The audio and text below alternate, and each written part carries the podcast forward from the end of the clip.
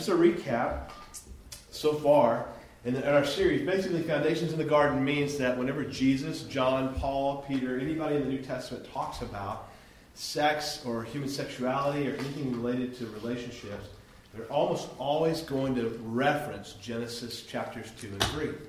Because that's where God established these realities for us as humanity. And they're going to go back to the foundation that God laid in the Garden of Eden. So that's our series, Foundations in the Garden. And we started by defining the word love, because every deviant behavior in our culture is justified with the concept of love, which almost always is defined poorly. And so we took some time to define love by God's terms. And we said love is will first and then emotion second. It's a willful choice to sacrifice yourself for others because you're confident that your needs are fully met in Christ Jesus. And so when we have a relationship with the living God and He is meeting our deepest longings, we don't have to set up a functional Savior in our spouse. We're free to actually love them and give of ourselves to them. And so we talked about marriage is then a covenant. It's not just a commitment. It's not simply a contract that can be broken. It's a covenant, which is a binding arrangement with God and man that is until death breaks that relationship, right? And so God's desire for permanence in the covenant arrangement. We talked about God's loving kindness. It's a love that is gentle and is always reaching out to the object of its love. I just spent this week teaching Old Testament to some gap year students in Montana in a program called Journey at Camp Bighorn. And we talked about this again and again. God is patient, and Israel is stubborn, and they're what he would call stiff-necked, we'd say pig-headed, and he's continually bringing them back to the place of humility. Sometimes he has to get harsh with them. Sometimes it doesn't take much, but he's so relentless in his pursuit of his people. And I just love that. And marriage is the only relationship that blends all the kinds of love that we've talked about. Phileo love is the brotherly affection, and eros is the romantic love, and then the agape, which is the foundation of all of that, which is God's love for us. So tonight what I want us to do is I want us to go to Genesis 24, and I want to look at Isaac and Rebecca. Because even though this is a leading up to marriage situation contextually, I think there are some principles that apply both to people who are on the front end of marriage or who are already married. And I think we can apply these pretty evenly as we move through the text. So we'll actually read through the entire chapter of Genesis 24. But I heard Dr. Robbie Zacharias say this. He quoted this poem several times over the years. I've heard him. I've listened to everything he's ever put out. I love Robbie. And I love it. I can't. If I could do it with an accent, it would be better, right? It's something about if I could evangelize with an accent, I'd come to Christ. And so, but Robbie says, "Slippery ice, very thin. Pretty girl tumbles in. Saw a boy on the bank, gave a shriek, then she sank. Boy on hand heard her shout, jumped right in, pulled her out. Now she's his. Very nice, but she had to break the ice." Classic Robbie. Classic Robbie. Proverbs 18:22 would say it this way. He who finds a wife finds a good thing and finds favor from the Lord. So we need to see the guidelines for choosing the right person. And then once we're already married, you may even think, man, I'm not sure I married the right person. Can I just say to you in all loving kindness, too late. If you're married to them, they are the right person. And so this goes beyond choosing the right person to seeing your spouse as the right person and working on yourself to become the right person. So the criteria, if you just think with me for a minute, we don't need to list this, but just think about the criteria that our culture feeds us about how you should choose the right mate. It's almost all external. It starts with the physical, and it almost never goes far beyond that. And all of it is, I like, and my preference, and how does this person make me feel? And at the end of the day, when you boil it all down, it's really self-centered. And the culture says that's the criteria you should look for. That's what you should decide who to marry based on how they make you feel, and if they elevate you, and if they get behind you to chase your dreams and follow your heart, and all the other silly things that our culture says, on and on. And I think we, as followers of Jesus, don't go to the Word often enough to really see what does the Word say about that, right? Most of us in the room, we're married. There are a few of you unmarried. You'll probably all likely be married. So listen up. Take notes tonight, especially you young folks, right? And jot this down. This is important stuff because everything that you're hearing in the world is contrary to God's Word on this topic. One of the voices I really respect in the church today is Matt Chandler at Village Church in Dallas, Fort Worth. And there was a video. He and his wife were offering counsel to the preteens and teens in their church. The question came up about dating. So the question was, what's the bare minimum you would hope for in a teenager who wants to date as they move towards dating relationships? And here was Matt Chandler's answer to that. He said, first, a sound relationship with Jesus. It's a non-negotiable, right? How does a person respond when they fall and screw up? Not just do they profess to be saved, but when they mess up, when they find themselves in sin, how do they respond? Do they run away from Jesus, or do they run to Jesus? How sound, how solid is the relationship? He said next, are they really grounded and tied into solid gospel communities, so much so that people, including and especially their pastors, have the place and have the right to speak into their life about these potential relationships? Or are they just on the periphery of the church, right? So how's their relationship with Jesus? How's their relationship with the body of Christ? And lastly, are they able to commit to where a relationship can and should ultimately lead?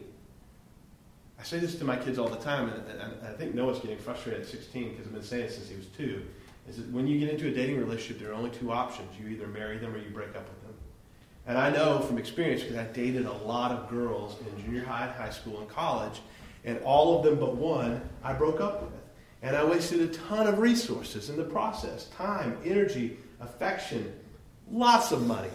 I squandered thousands of dollars on girls that are not my wife. I wasted much of my heart's affection on other women. And so you only end up in one of two places, right? Are you able, do you have a good understanding of what you should be dating towards? Dating can never just be for its own sake, because you either break up with the person or you marry them. So those are the three criteria. I really like that, and you can understand why I would counsel as a pastor that junior high kids probably shouldn't date. And to be fair to junior high kids, there's some adults I know who probably shouldn't date. But that's why we're doing this series, right? That's why we're delving into the Word of God, to have a good look at what Christ-honored relationships are like, especially on the front side of marriage, moving towards marriage, and then striving to strengthen existing marriages, because that always leads to healthy churches. Strong marriages, strong families make a healthy church. And that's a conviction of mine as a pastor, right? So here we are in Genesis 4, and let's look at the text together. We'll go verse 1 to 9 here, first chunk. Abraham was old. Well, he was old when they had Isaac, but he's older. He's old. Abraham was old, well advanced in years, and the Lord had blessed Abraham in all things. And Abraham said to his servant, the oldest of his household, who had charge over all that he had,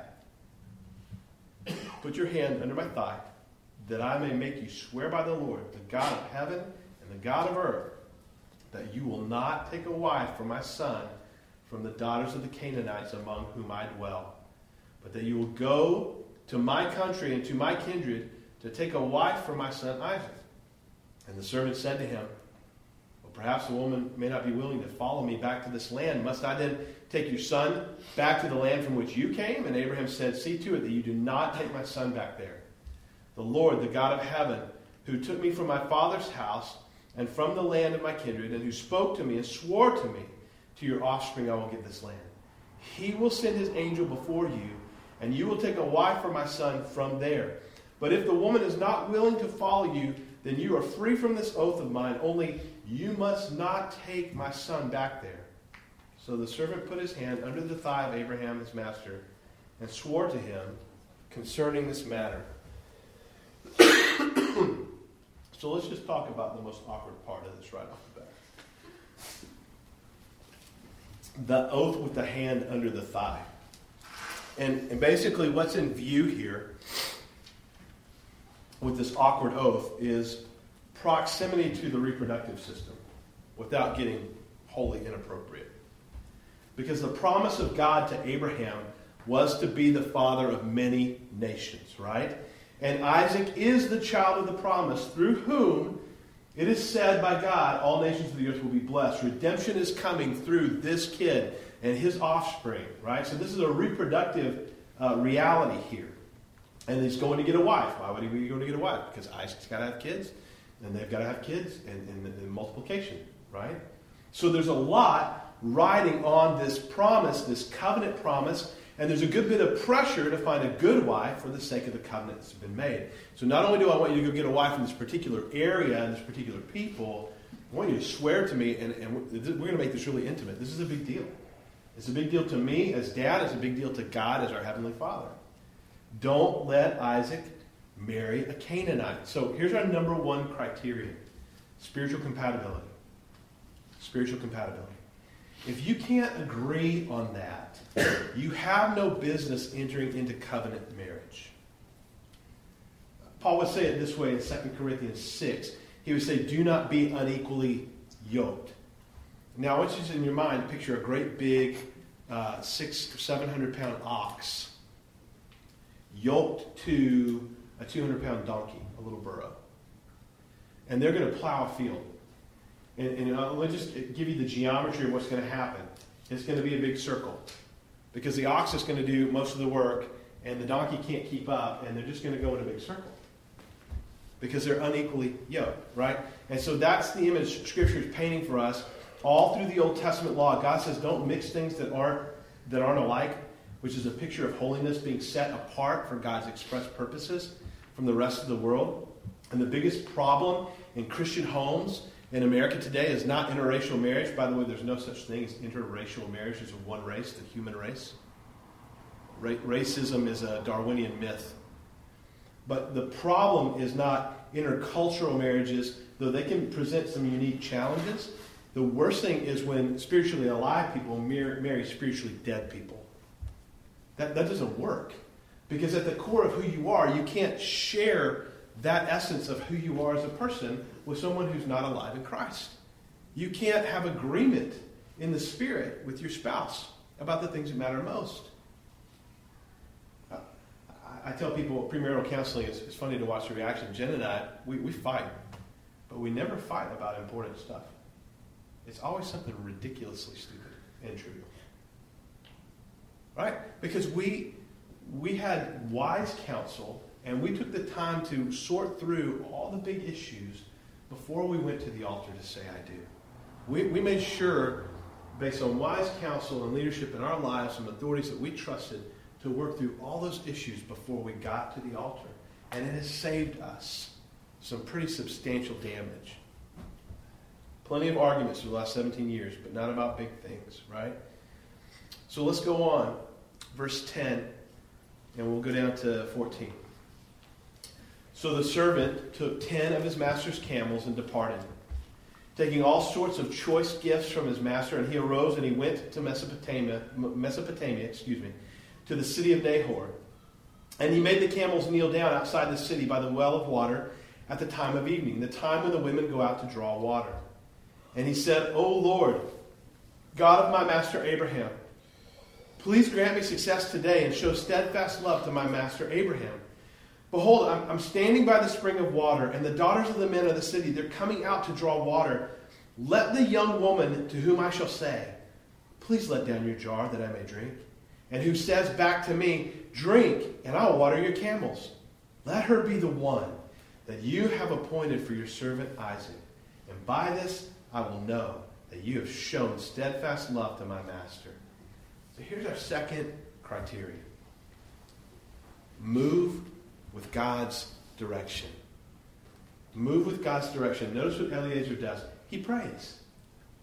But can I just say to you, that's like one of the surest ways to know whether or not you're moving with God's direction. If your heart's impetus is to pray, whether you're dating, or considering marriage, or married, it doesn't matter. That's one of the first things a regenerated heart, walking in the Spirit, wants to do, is to pray about this.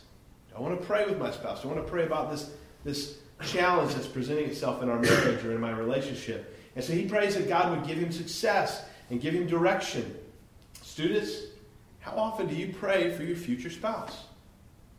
Are you praying for that person now? You don't even have to know who they are. You just need to be praying for them. Not just praying that God would bring them quickly, right?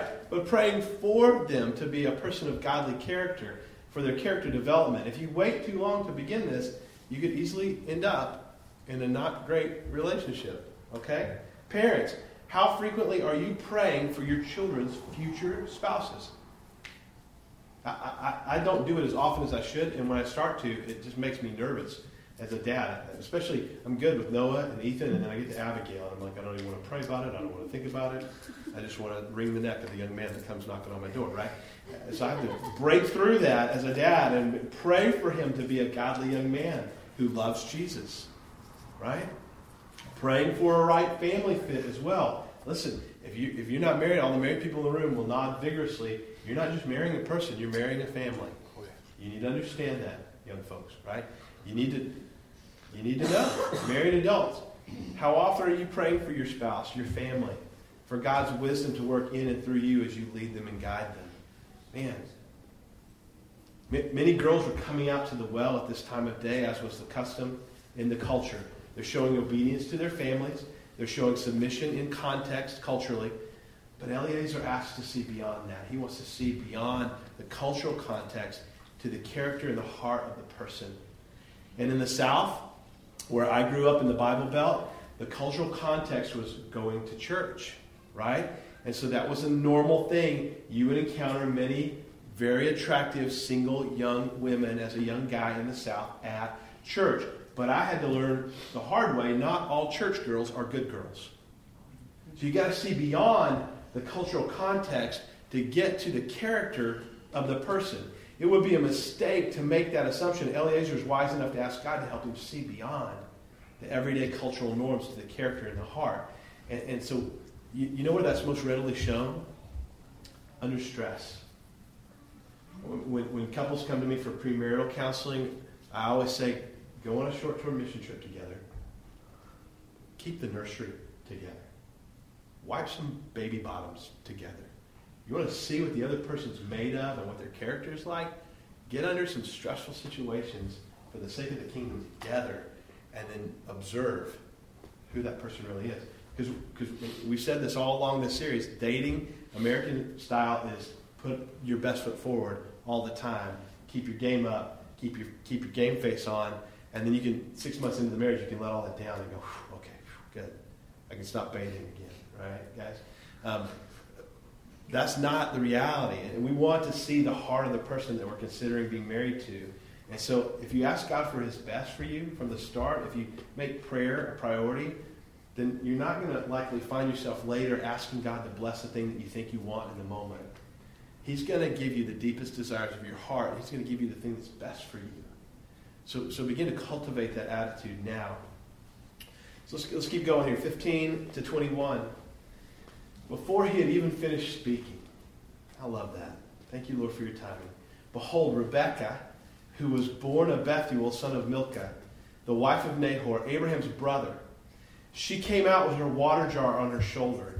And the young woman was very attractive in appearance, a maiden whom no man had ever known. She went down to the spring, and she filled her jar and came back up. Excuse me. The servant ran to meet her, and he said, "Please, give me a little water to drink from your jar."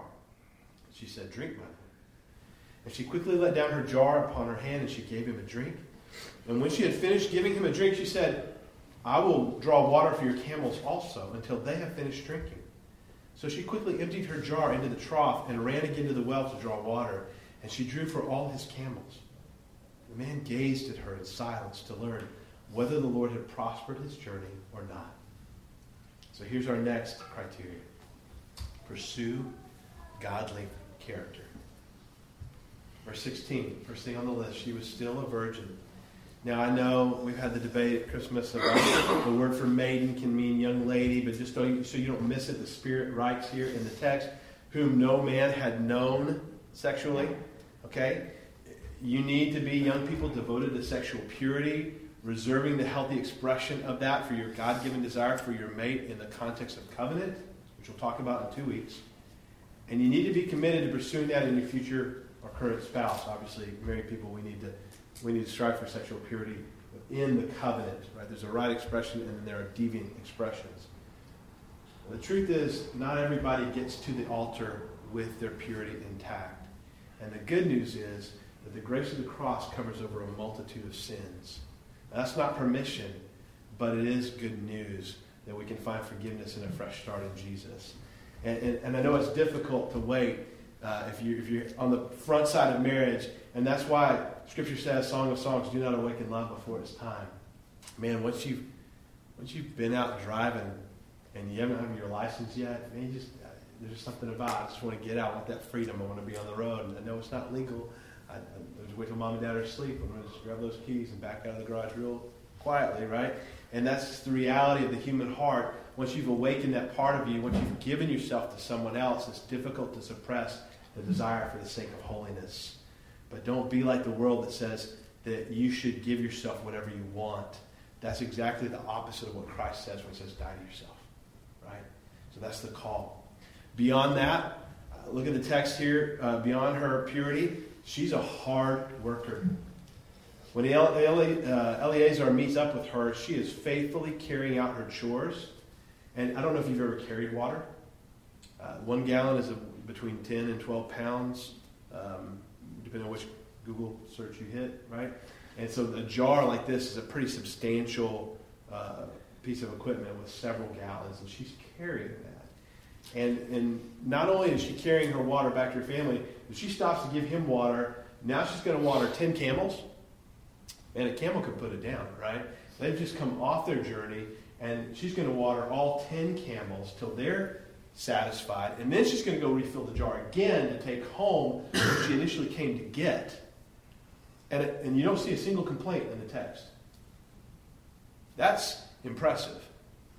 That's impressive. It speaks volumes about her character, her willingness to show hospitality, to do good, even if an extra bit of work is required on top of her normal, difficult labor, to show hospitality to this perfect stranger, someone she doesn't even know. That is tremendous, right? And so just as a guy who cares a lot about men's ministry in particular, especially young guys coming up, I'm going to say single guys, setting up chairs and tables before events, coming early to set up things, serving the ladies instead of sitting around doing your own thing, checking your devices when there's stuff happening. Those things speak volumes. If you don't know what the word chivalry means, go home and Google it tonight, and then make it your ambition to set a course to keep it from dying in the culture, right? Learn chivalry. Be a person of godly character. Pursue that in your heart. Pursue that in your future spouse. 22, the camels had finished drinking. The man took the golden ring, weighing half a shekel, 2 bracelets for her arms, weighing 10 gold shekels, and he said, please, tell me whose daughter you are. Is there room in your father's house for us to spend the night? And she said to him, I'm the daughter of Bethuel, son of Milcah, whom she bore to Nahor. And she added, we have plenty of both straw and fodder and room for you to spend the night. And the man bowed his head, and he worshiped the Lord.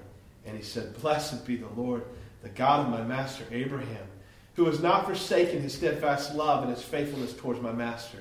As for me, the Lord has led me in the way to the house of my master's kinsman. And the young woman ran, and she told her mother's household all these things. Now, Rebecca had a brother whose name was Laban. You'll find out Laban's kind of a used car salesman. He ran out to the man to the spring. As soon as he saw, don't miss this in the text, the ring and the bracelets on his sister's arms. Like, what? He went. He heard the words of Rebecca, his sister. Thus the man spoke to me, and so he went to the man. And behold, he's standing there by the camels at the spring. He said, come in, O blessed of the Lord. Why do you stand outside? I prepared the house and the place for the camels. So the man came to the house and unharnessed the camels, gave straw and fodder to the camels, and there was water to wash his feet and the feet of the men who were with him. Food was set before him to eat, but he said, I can't eat yet. I'm not going to eat until I say everything that I have to say. And so Laban says, well, speak on, right? But let's just stop here and look at this piece. Move towards parental blessing. Young people, move towards parental blessing. From the perspective of others, especially parents, there's a clarity that they can bring to your relationships that you may or may not have. Even if the parents are not Christ followers, there's still life experience that can bring a new dimension to important decisions if you are willing to listen. See, God has established a family, and He gave you and your future spouse the parents that you have, whether for good or for ill.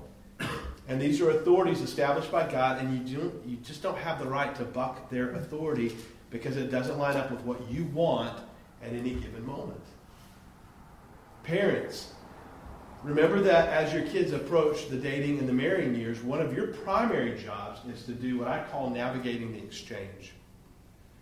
You could draw it on a whiteboard. There's a column here that you could label authority, a column next to it called influence. And right now, when my kids are little, birth to 10, it's all authority.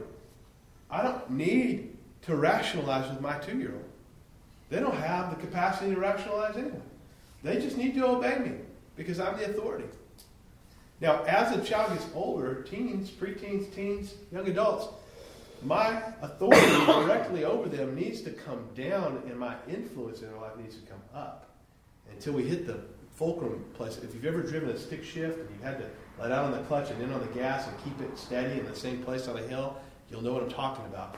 This is the place I'm at with Noah and Ethan soon, and my direct authority is going waning, and my influence should be rising, because what I want for them as young adults and adults is to seek me for wisdom, because I'm not going to be the authority in their life telling them what they can and can't do at 18, 20, 25, but I want them to come to me for wisdom. So I've got to navigate that exchange, right? And it's never done perfectly. Please just let yourself off the hook right now. Never done perfectly. But you ultimately need to work yourself into a situation whereby you eventually have zero direct authority over your child, but you have the kind of relationship where they seek you out for wisdom. That's influence. And so don't wait and say, well, I'll figure it out when they get to their senior year of high school. You've got to do some critical thinking about that now. Work hard to build trust with your kids so that they will want your input as young adults. Rebecca recognizes her parental authorities, and so her first response to this is to make known to them all that's happened, to seek their input and their blessing. Real quickly, I dated a girl right before I met and married Jen, and her name was Leah, and she was very attractive, and she was a lot of fun, and she was just like me. She was the female version of me. And I think had we gotten married, one of us would have been dead within the first year. We'd have taken out some big life insurance policies, and one of us would have mysteriously died because we were too much alike, just like each other. And it was crazy. But I was baffled by her and attracted to her. But here's the funny thing. More importantly than all of that, from the very beginning, her parents said to me, "We love you. We think the world of you. But we don't think you're the right person for our daughter." And I didn't like that. My flesh didn't like that. But you know what? They were absolutely right. And time has proved it. I didn't marry Leah. Praise God. And she would say the same thing, right? And it was funny, as Leah and her husband Chris are some of our best friends. They live in Bend, Oregon. And Jen and Leah are best friends. They love each other tremendously. It's great. We have that relationship. But they knew. They were right. And that was hard to hear, mostly because I was in the flesh and I was Twitter-pated. To borrow from Disney. I'm glad that they expressed that. I'm glad that they said that. God can be sovereign over non-Christian parents or even nominally Christian parents just as easily as He can be over those who are fully submitted to Christ. So young people, don't disregard your parental input. Verse 50, later on, her dad's going to say, "This is from the Lord. That's exactly what you want to hear. That's what I hope to be able to say to my children someday when they come to me and say, I think I found the one. And I've gotten to know that person. I want to marry this person." I'm going to say, "I think that's from the Lord." I want to be able to say that as a dad. Except with Abby, I don't want to say it at all. I know I'll come around, but not yet. So Eliezer now is going to recount for the family what's happened. So 34, this is a long chunk here. So let's go at it. He said, "I'm Abraham's servant. The Lord's greatly blessed my master. He's become great. He's given him flocks and herds, silver and gold, male servants, female servants, camels and donkeys. And Sarah, my master's wife, bore a son to my master when she was old. And to him, he's given all that he has. My master made me swear, saying, you shall not take a wife for my son from the daughters of the Canaanites in whose land I dwell. But you shall go to my father's house and to my clan to take a wife for my son. I said to my master, perhaps the woman will follow me. But he said, the Lord before whom I have walked will send his angel with you and prosper your way. You shall take a wife for my son from my clan and from my father's house, and then you will be free from my oath when you come to my clan. And if they will not give her to you, you're free from my oath. I came today to the spring, and I said, O Lord, God of my master Abraham, if you're now prospering the way that I go, behold, I'm standing here by the spring. Let the virgin who comes out to draw water, to whom I say, please give me some water to drink from your jar, and who says to me, drink, and I'll draw from your camels also, let her be the woman whom the Lord has appointed for my master's son. And before I was even finished speaking in my heart, behold, Rebecca came out with her water jar on her shoulder. She went down to the spring and drew water, and I said to her, please let me drink. She quickly let down her jar from her shoulder and said, drink, and I'll give you your camels also. So I drank, and she gave the camels drink also. And then I asked her, well, whose daughter are you? And she said, the daughter of Bethuel, Nahor's son, whom Milcah bore to him.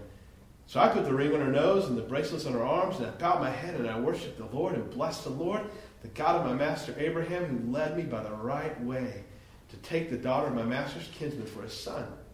Now then, if you're going to show steadfast love and faithfulness to my master, tell me. And if not, tell me, that I may turn to the right hand or to the left. And then Laban and Bethuel answered and said, the thing has come from the Lord. We cannot speak to you bad or good. Behold, Rebekah is before you. Take her and go. Let her be the wife of your master's son, as the Lord has spoken.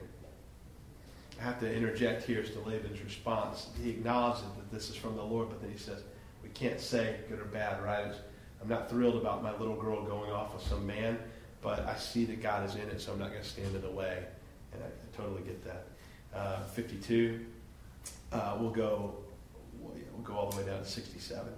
When Abraham's servant heard the words, he bowed himself to the earth before the Lord. The servant brought out the jewelry of silver and gold and garments and gave them to Rebekah. He gave also to her brother and to her mother costly ornaments.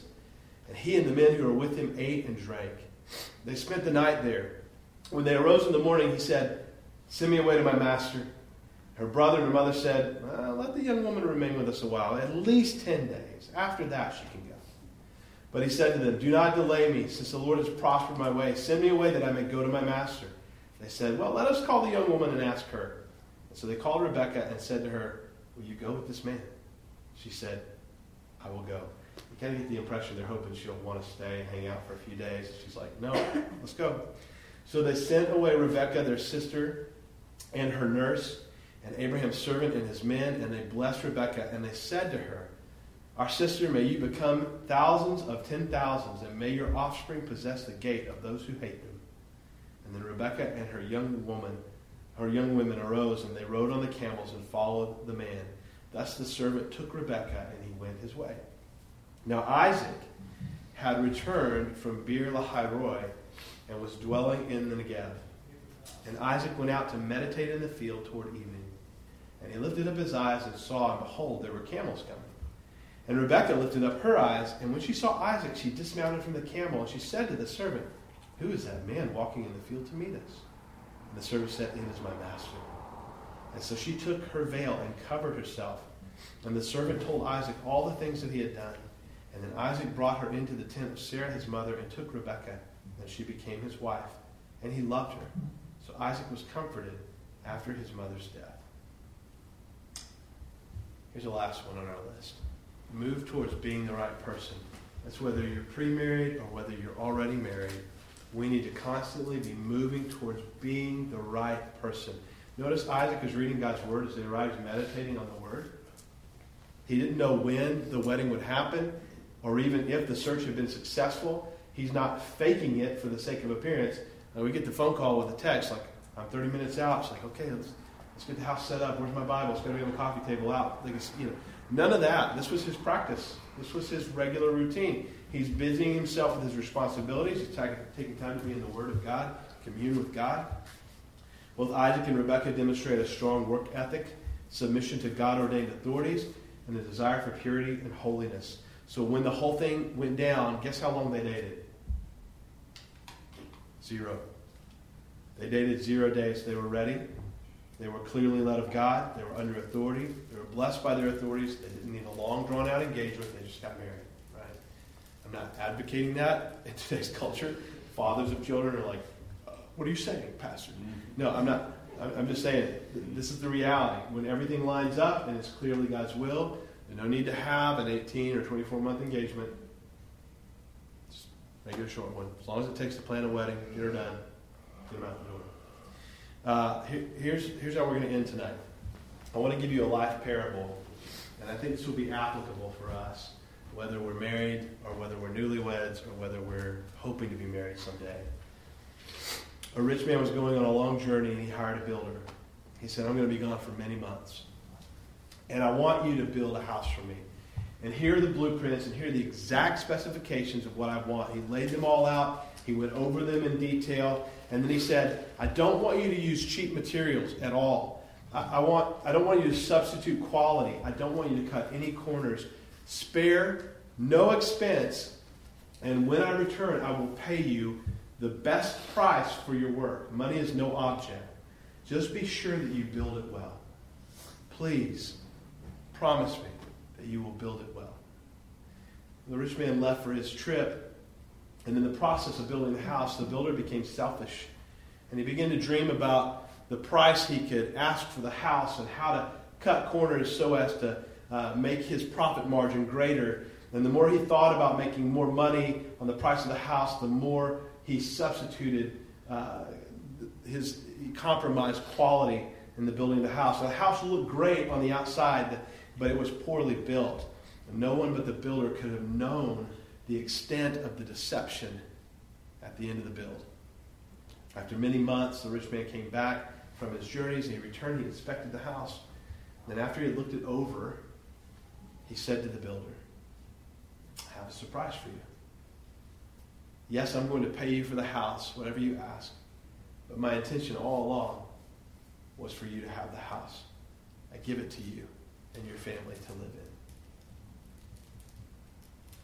Jan Hedinga, my mentor, former chaplain of the Green Bay Packers, he said it this way. First 10 years of your marriage, you are dealing with the spouse that their parents shaped them to be. After the first 10 years, you're dealing with the spouse that you have shaped them to be. You need to process that, and you need to think about it deeply. What kind of house are you building? Whether you're pre-married, whether you've been married for a decade or 2 or 3, you are building a house. And are you cutting corners? Are you committed to the quality of the build? Because God's going to redeem it. And he wants it to be a quality foundation, a quality structure. So let's just ask him again to meet with us, to take this home with us as we leave this place and go back into our homes, and we'll be a people who are committed to quality in our marriages. Lord, thank you for Isaac and Rebecca. Thank you for demonstration of godly character. Thank you for all the things we looked at tonight that just speak so much to us about the God that you are, how much you love us, and that you want best for us. You want good for us. You want us to enjoy the good and perfect gifts that you give us. Help us to trust you, Lord, and to know that as we wait upon you and we cultivate patience and we cultivate character in our hearts, that you're going to lead us into good places. You lead us by still waters, Lord, green pastures, Lord. We ask for your Spirit to fill us, to give us courage to wait upon you, to trust you for all good things, Lord. We pray these things in Jesus' name.